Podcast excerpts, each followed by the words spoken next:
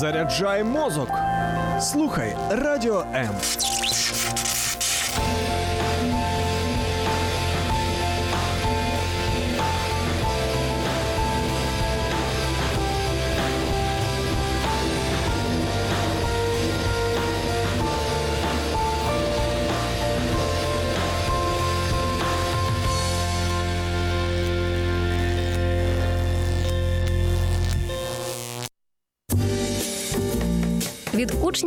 майстра про людей ще того гарту у програмі майстерня. Наші вітання усім, хто біля приймачів або хто стежить за стрімом на каналі Радіо М в Ютубі або на нашій сторінці у Фейсбуці. Це програма майстерня. І сьогодні із нашої програми Дмитро Вінницький. Він є перукарем-стилістом.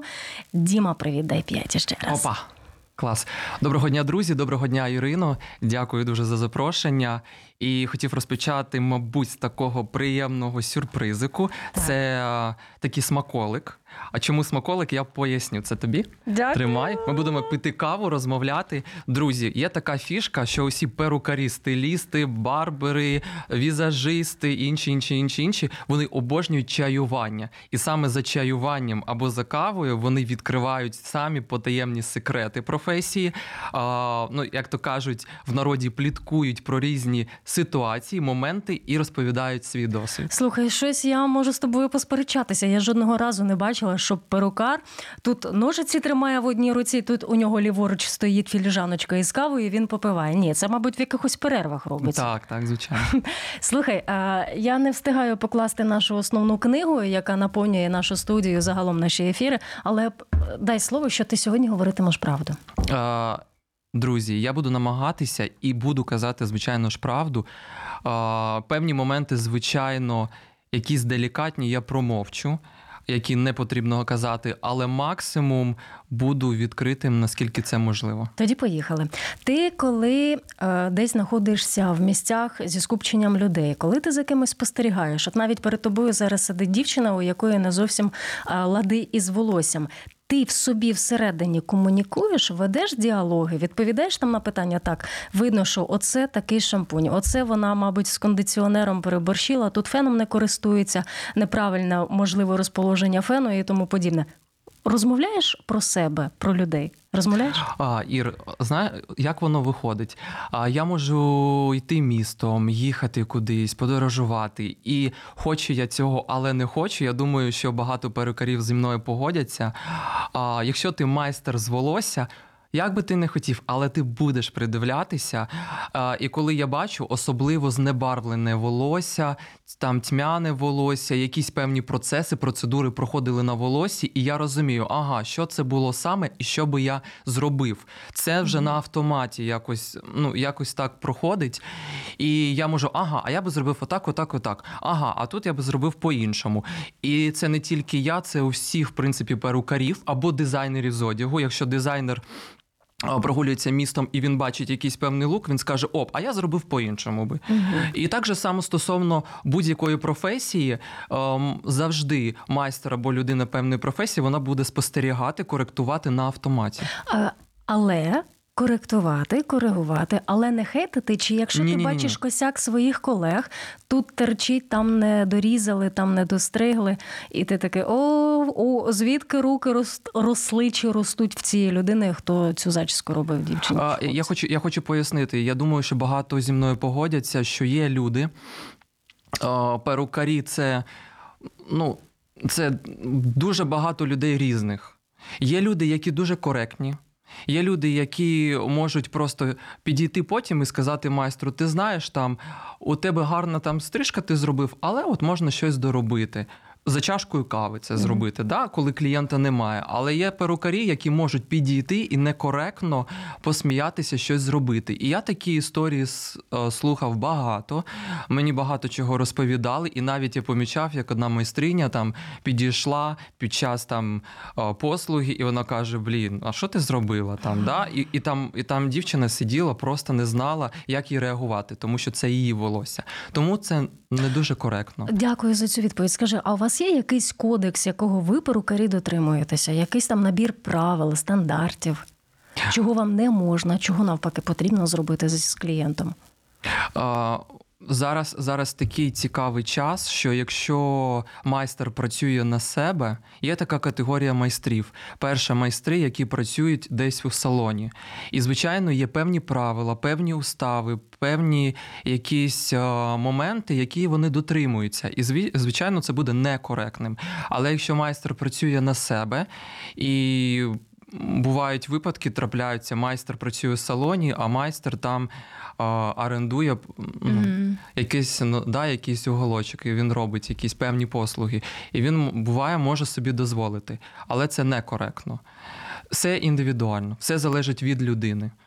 Добре. А ти коли бачиш, що людині можна щось поправити, от можливо, це твої знайомі, знаєш, або ти на якомусь заході, івенті, бачиш, що оце не туди терчить, оце там неправильно.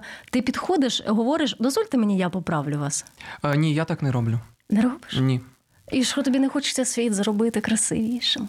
Я, я поясню чому. Давай. Для, наприклад, Іра, наприклад, я тебе зустріну на якомусь за, заході, і ти зробила цю там укладку, і ти вважаєш, що вона дуже гарна, ти дуже стильно виглядаєш, і вона додає тобі на цей час впевненості.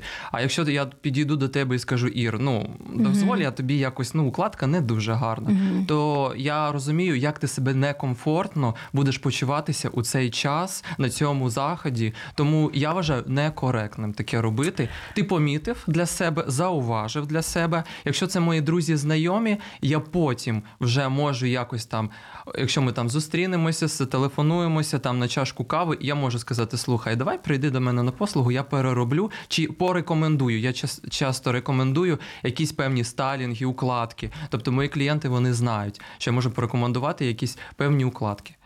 Добре, дякую. Диви, що в мене для тебе є. Вау! Як тобі? Ну це різати лише вуха можна. Ну, для чого ти поспішив? Справа в тому, що коли я розповідала, хто в мене буде на ефірі, мене відразу запитали: а майстер-клас буде у прямому ефірі? Я тобі пропоную зробити майстер-клас. М- Не майстер- собі, на мені. Ні? Майстер-клас з вух лише такими ножицями, лише вуха можна і я хочу запитати от про що. Коли я була в декреті, то е, я дуже зацікавилася випіканням, кондитерством, всі ці торти із мастики, смаколики і тому подібне. І я пам'ятаю, скільки грошей я вбахала на всі ці силіконові формочки і все все решта. Е, Я розумію, що ти на своїх початках, мабуть, вклав, інвестував у цю справу а, немало своїх грошей. Да? Наскільки це дорого для перукаря вкластися в якісний інструмент, щоб якісно послуги свої робити людям? Друзі, я сьогодні в нас же все відверте, да? тому можна, я думаю, ділитися наскільки це можливо. Я сподіваюся, що у нас багато також перукарів дивиться, або люди, які хочуть стати перукарями. Тому я вам буду розповідати, як воно і є. А наша Україна, всі знають майстри, вона входить в такий топ кращих майстрів. Дійсно, у нас дуже професійні колористи, дуже круті барбери, дуже класні стилісти. У нас майстри високої категорії. Тому зараз, коли багато майстрів виїхали до Європи, вони дають фору багатьом майстрам. І це правда. Тому що в мене багато знайомих вони повиїжджали, і вони розповідають, там діляться певними своїми моментами, дівчата, хто там виїхав. І молодці. Але за цим стоїть таке навчання. Зараз, щоб навчатися, треба навчатися, навчатися лише у кращих, і це коштує, звичайно, дуже дорого. Ну тобто, якщо ви хочете піти на колористику, навчатися тисяча, ну скільки коштує? 1200, 1600 доларів коштує навчання. Слухай, дивись, це все виходить доволі серйозно, е, і значить, ну це я так собі розмірковую, що це потрібно вловити в дитинстві. Воно приходить із дитинства, чи ти знаєш, е, ну от любов до волосся, да? Я- як це назвати, я навіть не знаю. Чи воно може людину спіткати десь там е, 20 років людина пропрацювала юристом, воно хочу з волоссям працювати. І таке буває. Іра, трапляються такі випадки. Є, я зустрічав людей, які майстер в третьому поколінні. Тобто там Вау. була там були перукарі, і ще там мама перукар, і він такий, чи вона каже: А я хочу теж бути перукарем. От були випадки, коли ти бачиш, що людині вже 45 років, 50 років. Вона каже: От я, я була юристом. До речі, був випадок. Жінка-юрист, і вона каже: Я хочу стати перукарем, тому що були діти, був там чоловік, були якісь певні моменти. А зараз я хочу жити для себе. Я вирішила стати там нігті робити чи стати перукарем. Тому, як, як, як я її називаю, покликання всередині у кожного свій час відбувається. А ти зараз сказав про ось цей момент з дитинства, да, що діти були, і я знаю жінок, які своїх чоловіків стрижуть. У мене чоловік сам стрижеться машинкою, і тільки сам йому сподобається. Я там декілька разів пробувала це робити. І я пам'ятаю дуже прекрасно, як він а, як чолка українською чуб. Чуп. Чуб, як ми підрізали чуба рівненько машинкою, і він це так робив, і вона була у нас така гарна, поки не відростила ну, чуба е, довго. І я думаю, що в багатьох це починається із дитинства, коли ми самі собі чуба того ріжемо, коли ми щось виробляємо. Я фарбувалась. Ну, в нас дуже суворо було, дисципліна, і от така, знаєш, культура, що дівчина має бути із косою. В мене мої родичі, вони із Прикарпаття, і там були от такі традиції, що дівчина, вона і пишногруда, і тут на груди коса спадає. І от мене виховували в такому ж дусі. Я навіть обманним шляхом обрізала собі каре через дідуся. Ну, коротше, це була історія. І я пам'ятаю свої експерименти із волоссям, воно мене завжди було по пояс. Це і різні бігуді, і на тряпочках, і з бумажечками, і пробувала фарбуватися в, е, в цьому лушпині цибулі. І марга... Боже, що тільки не робила? Ти в дитинстві щось експериментував, і які твої експерименти тобі найбільше запам'яталися? Е, Друзі, я в дитинстві не експериментував з волоссям взагалі.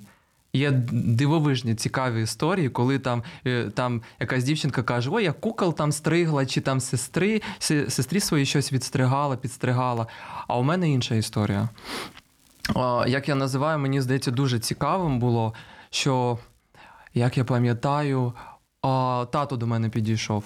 І він каже: Слухай, мені щось здається, наскільки ти така людина дуже кропітлива, все це робиш обережно. Мені щось здається, спробуй мене підстригти. Я кажу, папа, ну тебе підстригати, ну як це взагалі буде виглядати? Я ніколи не підстригав. Він каже: все в тебе вийде, я тобі довіряю. У мене якісь от всередині щось якась така довіра, я тобі довіряю.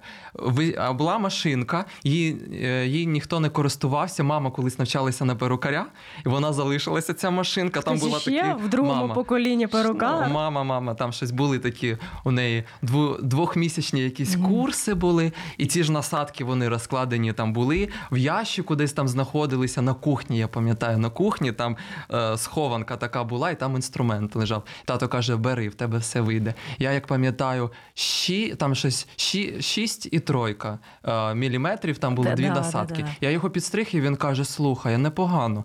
І зверху я там ножицями щось спробував якось аматорськи підрівняти, якесь там відео подивився. І він каже: Слухай, а мені подобається. Побачив брат, а брат у мене підстригається в барбершопі. І він каже: Слухай, мені подобається, підстрижи мене, а він кудрявий. І ми йому зробили отак, от все, все цей момент зафіксували. І з боків я йому повністю вибривав Ага. насадками і зробив перехід. Якось мене вдалося. І він каже: слухай, мені подобається. Я ж це сфотографував, ну, зробив фотографії. Потім побачила мама. І мені отут Мама, ні, ну вибривати, вибривати мене не вибривали, але мама каже: слухай, кінчики. Я кажу, мама, ну окей, я тут зробив, О. але які тут можуть бути кінчики? Мама каже: Ні, я тобі довіряю, з тобою дуже комфортно мені, і я бачу, наскільки ретельно ти це все робиш. А, зроби мені кінчики. І я пам'ятаю, як і ці кінчики рівняв, рівняв, рівняв. Ось, а потім був такий момент, що бабуся, у мене бабуся, на жаль, вона царство її небесне. Вона каже, перед смертю вона казала, що мені не потрібно, щоб хтось мене стриг. Я хочу, щоб саме ти мене підстригав. І я пам'ятаю, що я брав інструмент і її стриг. І мені було, ну, я не знав, як стригти, але вона чомусь, е, вона каже, в тебе вийде. Так. Отакий був початок. Вау. Я не хотіла, е, щоб в нашій програмі звучали е, такі е, речення, типу розвінчаємо міфи, але мені здається, що без цього ну нікуди. От ти про кінчики просто сказав, що мама їх підрізав. Я чула таку історію, що дівчата думають, що в кінчиках щось таке сховане, що якщо їх постійно підрізати, то і волосся буде ліпше рости, і негатив буде виходити. Ти з цим стикаєшся? Як ти до всього цього ставишся? Ой, ви знаєте, у нас люди вони дуже вірять у повір'я. У нас люди вони настільки вірять, що там якщо довге волосся, то воно пишне, дає силу додає, додає там якоїсь сили, там наші діди, прадіди і все інше. А ця історія дійсно багато жінок. Вони кажуть: ой, ти мені підстриг підрівняв там кінчики, чи чо, чуба, все мені так комфортно. Весь негатив вийшов на кінчики. І я сміюся, що будемо весь негатив наш знімати. Це дійсно вони дуже сильно вірять. А якщо брати професійно, то звичайно ніякого негативу немає. Але коли людина приходить до перукаря, вона розслабляється, вона бачить себе по-новому. І, звичайно, корекція навіть кінчиків, вона це дуже правильна корекція. Чому? Тому що волосся воно на кінчиках воно розривається, і щоб не було посічення, треба його одразу, як то кажуть, зупиняти одразу, поки почалась волосинка, починається розриватися, треба одразу гігієну кінчиків робити. Інакше волосся почне розриватися далі, далі, далі, далі, далі, і просто все потім буде дуже складно. Е, я десь, мабуть, в березні чи у квітні минулого року, 22-го, в телеграмі побачила фотографію, де у Львові е, біля якоїсь майстерні салону вишукувалась черга із дівчат, які прийшли на ось ці послуги після того того, як вони відкрилися салони, чи може один чи два у Львові відкрилися, і всі ну, здивовані були тим, яка велика черга. Е, дівчата, які в лютому або е, були ізольовані від усього, і в нас нічого інфраструктура не працювала деякий деякий час. Я не пам'ятаю, в квітні там да, Віталій Кличко вийшов і сказав: Гей, давайте на роботу всі. А, і, Як ти гадаєш, от те, що дівчата, ну от мені здається, що більше цим дівчата переймаються. Можливо, я помиляюся, і буде дуже добре, якщо ти мене підправиш. От для них це важливо так мати і спілкування із перукарем, якому можна душу вилити, і за собою так дбати не самостійно, там сама собі щось видумує, а у професіонала. А, Ви знаєте, коли. Я просто був період, що я у Львові працював, а потім повернувся до Києва і багато дівчат приходили, і буду казати, от ну правду, що що відбувалося. Приходить одна клієнтка і починає там плакати, бо емоційно не витримує психологічної, да, от психологічного моменту. І вона каже: Діма, у мене дуже довге волосся, але давай з моєго довгого волосся все життя його його відрощувало, таке, от така довжина. Каже, каре робимо. Я я, я запитую, чому ми робимо каре? Вона каже: я емоційно настільки виснажена, я хочу чогось нового. Або колір змінюють кардинально. Була блондинка, стала брюнеткою. Була брюнетка, стала блондинкою. Довге волосся, тепер коротке волосся. Дівчата вони казали, зараз війна. Зараз виключають воду, світло. Ми не знаємо, що буде далі. Тому, будь ласка, давай стригтися коротко. Є таке поняття, як трендові стрижки, є поняття як стрижки під форму обличчя, а тут такі запити були покоротше. Покоротше, і під час певних процедур дівчата постійно розмовляли. Постійно. Тобто, і навіть якщо ти перукар, ти не міг просто промовчати і робити свою працю, тому що кожна історія вона проходила повз тебе. Чи то немає чоловіка, він поїхав, і вона сидить, плаче, а ти її стрижеш, стрижеш і заспокоюєш. Наприклад, у мене була клієнтка, я її фарбував корінь, і вона з Харкова. Ми спілкувалися, вона розповідала свою історію, і вона почала почала плакати. І, звичайно, наше фарбування воно переросло не просто фарбування, а в те, що в терапію. Якось. терапію. Друзі, якщо ви перукарі, у вас є два напрямки. Ви можете промовчати, взагалі просто робити свою працю, або можете людині просто заспокоїти, допомогти. Я така людина, що я не можу промовчати. Звичайно, я почав їй якось їй допомогти. Можливо, це не професійно, я не знаю. Але я зі свого боку я намагався підтримати дівчат, тому що я розумію. Друзі, це програма майстерня. Ми повернемося буквально за миті. пром- Продовжимо цю тему.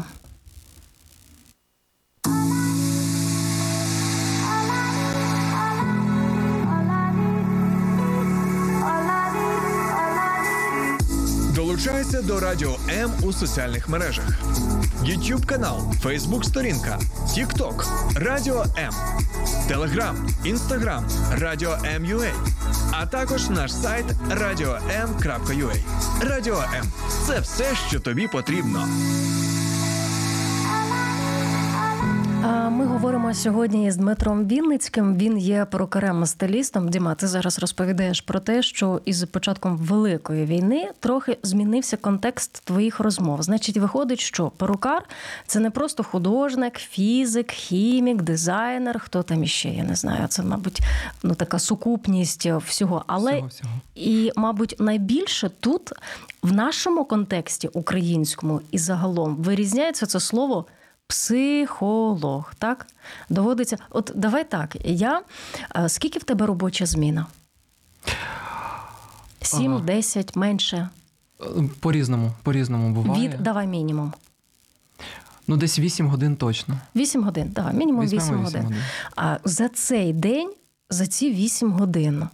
а Скільки історій ти можеш почути від жінок? До речі, як би ти от е, взяв е, в процентному відношенні, показав, скільки говірких у нас чоловіків відсотків, і скільки у нас е, е, жіночок, які люблять поцвірінькати, от теж, теж у відсотковому значенні. Е, Друзі, я працював і в барбершопі певний час як чоловічий майстер. І... Чоловіки теж розмовляють? А чоловіки вони розмовляють, але наші чоловіки вони а, можуть розмовляти, але звичайно ж більш стримані. Наші чоловіки вони молодці, вони вміють контролювати свої емоції. А, вони навіть коли війна була. І я обслуговував, звичайно ж, і жінок, і чоловіків. Чоловіки, вони просто десь погляд літає. Ти не розумієш, людина десь собі літає і може помовчати, але вони трималися. Лише декілька там людей були, що могли побалакати, порозповідати там про війну, але взагалі люблять помовчати. Окей, а серед жінок, якщо взяти 100%, то із тих, хто до тебе приходить, там, наприклад, 20 мовчать, 80 цвірінькають. Е, да, дуже багато. Дуже багато. У нас жінки вони обожнюють поговорити. Але мені здається, це все залежить від того, який майстер. Якщо майстер мовчун. То, О! в принципі, у нього і буде багато таких клієнток, які люблять помовчати, посидіти. Я не можу сказати, що я майстер говорун, говорун. Але якщо вже починають зі мною розмовляти, ну, ну що я можу з собою зробити? Я починаю розповідати щось, якимось їм цікаво щось почути, і ми спілкуємося. Добро, повертаємося до твоєї восьмигодинної зміни. За ці вісім годин ти е, приблизно скільки історій можеш почути? А, це дивлячись, чи то стрижки буде, чи там стрижка Чи і фарбування. фарбування, Мгм. там яка складна техніка може бути, так? Тобто Від все. до 10 історій або менше. А, вісім, вісім історій це якщо в тебе там вісім стрижок за день, да, Ну, наприклад. так. Ага, а якщо, якщо там фарбування, це значно да, менше. по-різному, по-різному. Тобто, і історії, історії можеш почути багато. Наприклад, наприклад, перша жінка може прийти і сказати: ось у мене там о, чоловіка немає більше. Через Все. війну. Через війну в мене немає чоловіка. І ти їй щось робиш, а вона починає плакати. І це на початку твоєї роботи. На я маю на увазі на початку твоєї процедури. Тобто, у тебе ще година роботи біля клієнтки.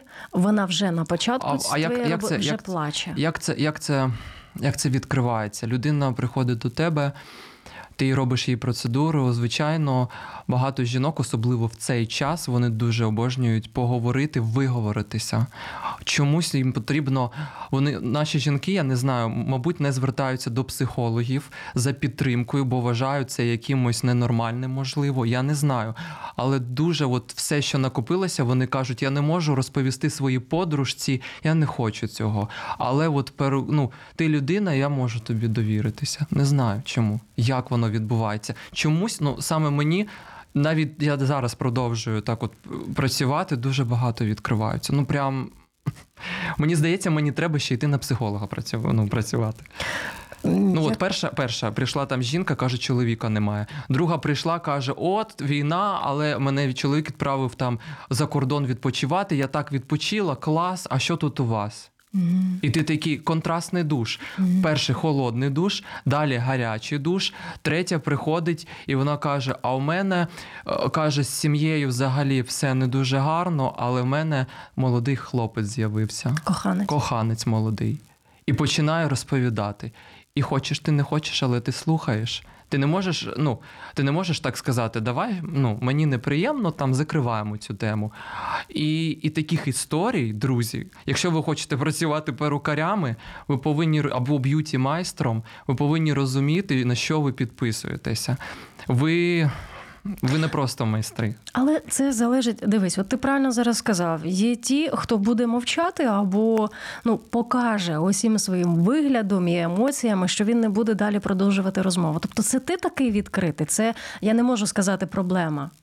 Ну, це класно, що ти можеш допомагати людині навіть у тому, що ти її підтримаєш, що ти от в цей час вона не має психолога, ти їй скажеш якесь добре слово, ти наведеш їй красу, вона піде, хоч трошечки в неї отут ось ця усмішка до вух розтягнеться. Це вже класно. Тому не кажу, що це твоя проблема, але це ж від самого перукаря залежить. Значить, як... тебе Бог отаким створим, розумієш, з таким серцем, з такими межами серця, і все роби з цим. У мене у мене як було багато клієнток, вони мені говорять. Вони кажуть, Діма, у мене таке відчуття, що я знаю тебе давно. І я думаю, Боже, ну я вони ж мене, ну як вони мені мене знають давно. Вона каже: Я можу тобі довіритися, я бачу тебе, бачу там твої очі, я мені чомусь хочеться тобі довіритися. Думаю, цікаво, я не знаю, як це пояснити. Просто, мабуть, мабуть, коли вони приходять до мене на послуги, я, у мене немає такого штампу, о, прийшли гроші. Mm-hmm. Немає такого штампу. Мені дійсно, я може, це неправильно, треба якось, щоб воно як повз тебе все проходило, і ти як його вишвирюєш. Але я дійсно признаюсь, кожний цей момент я намагаюся якось відокремлювати, але я якось, ну. Добро, продовжу цю вервечку думок. Е, вісім годин на день. Ти працюєш п'ять днів на тиждень? Чи вільний графік, там три, два відпочиваєш, або два працюєш, два вдома? А, Коли коли я працював не зараз, ну відокремимо так. Коли я працював е, у салоні, то це було два дні вихідні в неділю. Зараз я працюю робочих. на себе, то у мене плаваючий графік. Тобто я можу mm-hmm. записати в певний там день кількість там людей, обслуг там фарбування, стрижки там чи барберські якісь, да. І ну тобто графік вже такий плаваючий. Більш вільний, але там певні дні просто забуваю, щоб такі були. І скільки перукар може в такий, от якщо він відкритий і розташований до розмови, скільки він може протриматися до вигорання по рокам це? І як ти відновлюєш свої ресурси? І Я я вам я вам зізнаюся чесно, бувають дні, що я просто відкладаю телефон, виключаю соціальні мережі, тому що там бувають пишуть багато щось. Ну, Виключаю соціальні мережі, беру каву і просто йду якусь кав'ярню або прогулююсь а, на набережні відпочивати. Я відновлююся. Самітнення. Хтось не любить е, це усамітнення, але в мене його. Як кажуть, у мене дуже дуже багато розмовляєш з людьми, тому треба якось відновитися. Ось і я просто якісь ідеї там собі виписую, там в книжечку записую якісь там плани, якісь цілі. І Один там не декілька годин собі, як то кажуть побачення самому собі. Самому. Мені дуже сподобалося, хтось хтось із психологів говорив, що дуже класно, якщо ти робиш побачення самому собі. Тобто виділяєш саму графіку і кажеш, сьогодні я йду з самим собою відпочивати. Але ти втомлюєшся не від самого волосся, mm-hmm. поєднання фарби, і не ця втома, а от реальна психологічна, коли ресурс людський вичерпується, так? А, не не так тяжко підстригти форму зробити, чи там якусь певну послугу, а більш більш дійсно, якщо особливо потрапив до тебе клієнт, який може своїми розмовами вижимати всі соки. Угу. Бувають є такі моменти, я думаю, погодяться зі мною люди, які з будь-якої сфери може прийти людина. Можливо, ти за день обслу... там будеш обслуговувати 10, там 8 людей, І все да? нормально. і все ну, як отак угу. по маслу, як то кажуть, по маслу. А може прийти одна людина. Але з таким негативом, з таким от просто сприйняттям свого світу і, і виливати, і ти просто кажеш, давайте якось так коректно закри... закр... зачиняєш цю двері, виливати, тому що треба їй виговоритися. І ти просто все, ти потухший. Яка із історій, почутих з початку повномасштабного вторгнення навічно засіла у серці, ти її ніколи не забудеш? Саме така, така, така. Угу. Ну, найбільша, найбільша така історія це коли ж е, приїхала, приїхала людина обслуговуватися теж з Харкова, е, жінка, і вона каже, що немає її будівлі. Немає будівлі, розбомбили Мгм. дому, немає нічого взагалі. Ось, і вона теж сиділа, плакала дуже. І просто по-людськи зрозуміти, що у людини зараз горе, і вона їде за кордон, починає життя з самого початку. Вона розповідала, як вони все це збирали, який сад був. Там частний сектор був, який сад у неї, як вона вкладала всю душу, як у неї цей дом залишився, там ще батьки її робили, які це, це просто і, і виноград там був, і все, все, все. Вона так розповідала з таким захопленням, що просто. Ну, ти все життя, вона все життя поклала до, до того маєтку, до того, як то кажуть, вогнища. Це таке сімейне вогнище, але його зараз немає. І вона каже: ми починаємо все спочатку. Була історія, я стриг людину у Львові, чоловік один. О, я його підстригав, а працював в салоні в торговому центрі. Був в класному торговому центрі. Там відкрита така о, ауди, ну, аудиторія була. Ось, і прийшов чоловік підстригатися. Він каже: Давай мені зробимо бороду, стро- зробимо стрижку. І він каже: А що це за люди, які стоять? Тут дуже велика черга була в торговому центрі. Я кажу, це всі люди, які отримують зараз допомогу. Тому що це був момент, всі бігли, тому що був просто ну, якесь пекло. Це десь місяць пройшов, ну плюс-мінус, там два місяці, отак, от з повномасштабного вторгнення. І він каже. І Я точніше, я йому кажу: ви теж можете ну, своєю сім'єю отримати допомогу. І він каже: Діма, ти не розумієш мене. Він каже: у Харкові у мене був свій завод, і його зараз немає. У мене був маєток, його зараз немає. У мене була машина, і її зараз немає. І він каже: Все, у мене нічого немає, все, що я робив, все своє життя. І він каже: Все, я не знаю, що більше робити в цьому житті. І я виконую стрижку, я розумію, що просто на моїх очах чиє, чиєсь життя зруйноване. І він, ну, і він далі почав розповідати все це, і я розумію, ну просто. Я розумію, що в твоєму конкретному випадку ти не продаєш зачіску і так далі. Ти даруєш людям дещо більше. Я от хочу, знаєш, е, про що запитати? Часто потрапляють відео там чи в Тиктоці, чи на Ютубі, коли е, приходить жінка, яка там.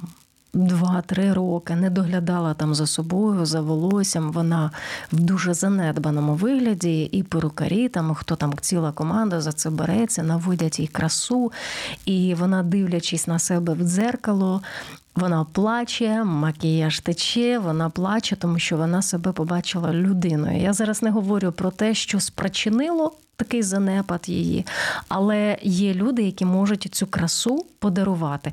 В тебе щось подібне зараз практикується? Щось подібне робиш? А я, я от розкажу, що всі дівчата, всі дівчата, які приходять за послугами, як мені колись сказали, вони хоч при, приходять за емоцією. І емоція в чому виражається? В зміні кольору, е, в зміні довжині якоїсь форми. І для них це для когось, не для всіх, для когось це гігієна, ця стрижки, а для когось це нові емоції, нові кольори. Тому що дівчата більш емоційні за хлопців, і ти можеш побачити, ага, така нова стрижка, нова зачіска, і вона каже: Боже, я навіть я, якось перезапустилася. От я по-новому взагалі все, все буде тепер якось повиходити в мене. І і тепер відповідаючи на твоє питання, дійсно, я коли був у Львові, дуже багато майстрів вони об'єдналися як волонтери для того, щоб допомагати людям. І я теж розумів, що якщо я приїхав до Львову, то треба включатися, треба допомагати. І ми об'єдналися е, як волонтери і робили стрижки, робили зачіски для чоловіків і для жінок для того, щоб допомогти вийти з цього положення. Для когось це була лише. Момент гігієни, а для когось дійсно. Там жінки були в нас, я пам'ятаю, у Львові приходили, а, які були в дуже дуже прикрому емоційному стані, і стрижки їх просто піднімали з того стану. Як кажуть, вона побачила себе новою, і опа, емоція, ця емоція допомогла їй вийти з цього стану. І наразі, наразі я зізнаюся, що я продовжую цю діяльність, я продовжую як волонтер допомагати. У нас є певна команда у Києві, яка підключається постійно. Це у нас по неділям і проходить є місце певне, і ми приймаємо людей. Це біженці, люди, це люди, які е, пенсіонери, це ну різні випадки, певні випадки, да, які дійсно люди потребують допомоги. І ми їх просто надаємо цю послугу, даруємо цю послугу. Як можна більше інформації про це знайти і де? Я думаю, я думаю, що під якщо буде відео в соцмережах, так ми можемо якось написати цю інформацію. Тому... Тобто ти цим займаєшся, так? І у нас був такий момент, що прийшла дівчина. І в неї дуже занижена була самооцінка. Дуже прям от вона це що, прям очевидно? О, а вона вона дуже гарна. Вона дійсно виглядає гарно. Ви не розумієте, скільки багато дівчат, які дуже класно виглядають, стильно, молоді, ну просто модельної зовнішності. А вона каже: Я не гарна. Ну, І проблема нормально. вся в голові. І вона навіть не може вийти спокійно, одягає окуляри, прячеться, і таких багато. Я вам дійсно кажу, таких дуже і дуже багато. Можливо, хтось не знає, а я от ну їх дуже багато. Я не знаю, з чим це пов'язано. Занижена самооцінка. І буває, приходить дівчина, от з якою ми працювали. Це був макіяж для цієї дівчини. Тобто зібралися майстри, щоб допомогти їй. Зробили макіяж, зробили укладку, зробили там ще брови, зробили їй. А і психолог попрацював, якось намагався допомогти, щоб вона побачила себе по-іншому, що вона дуже гарна, що ми лише підкреслили її красу. Тут принцип не просто зробити красу, а вивести людину, просто показати їй себе з іншого ракурсу. Допомогти щось переступити в сам, ну, всередині себе. А що тебе штовхає це робити?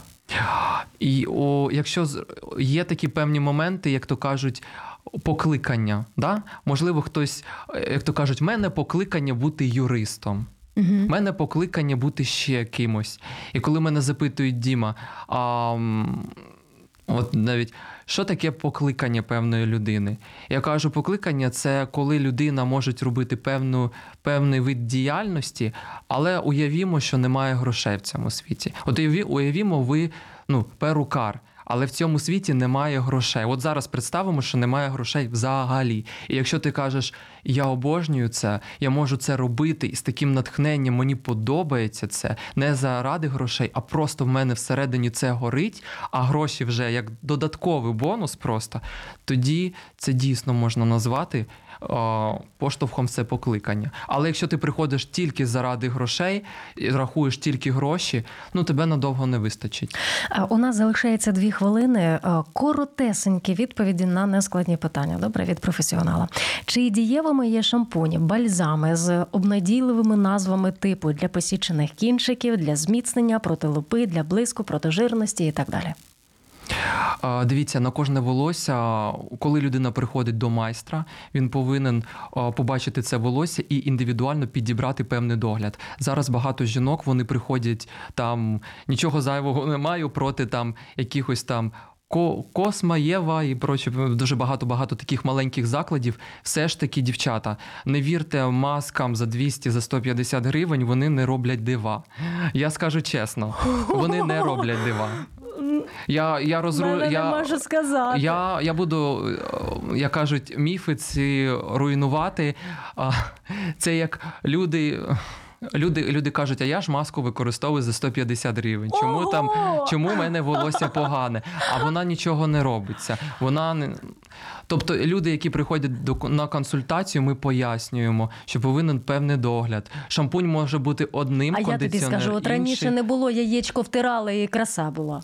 Але якщо це знебарвлене волосся, яке яєчко ти собі не втирай, а волосся ще більше буде випадати. Давай рухатися далі. І ще декілька питань. Вагітним стригтися не можна. А, тут дивіться, яка фішка.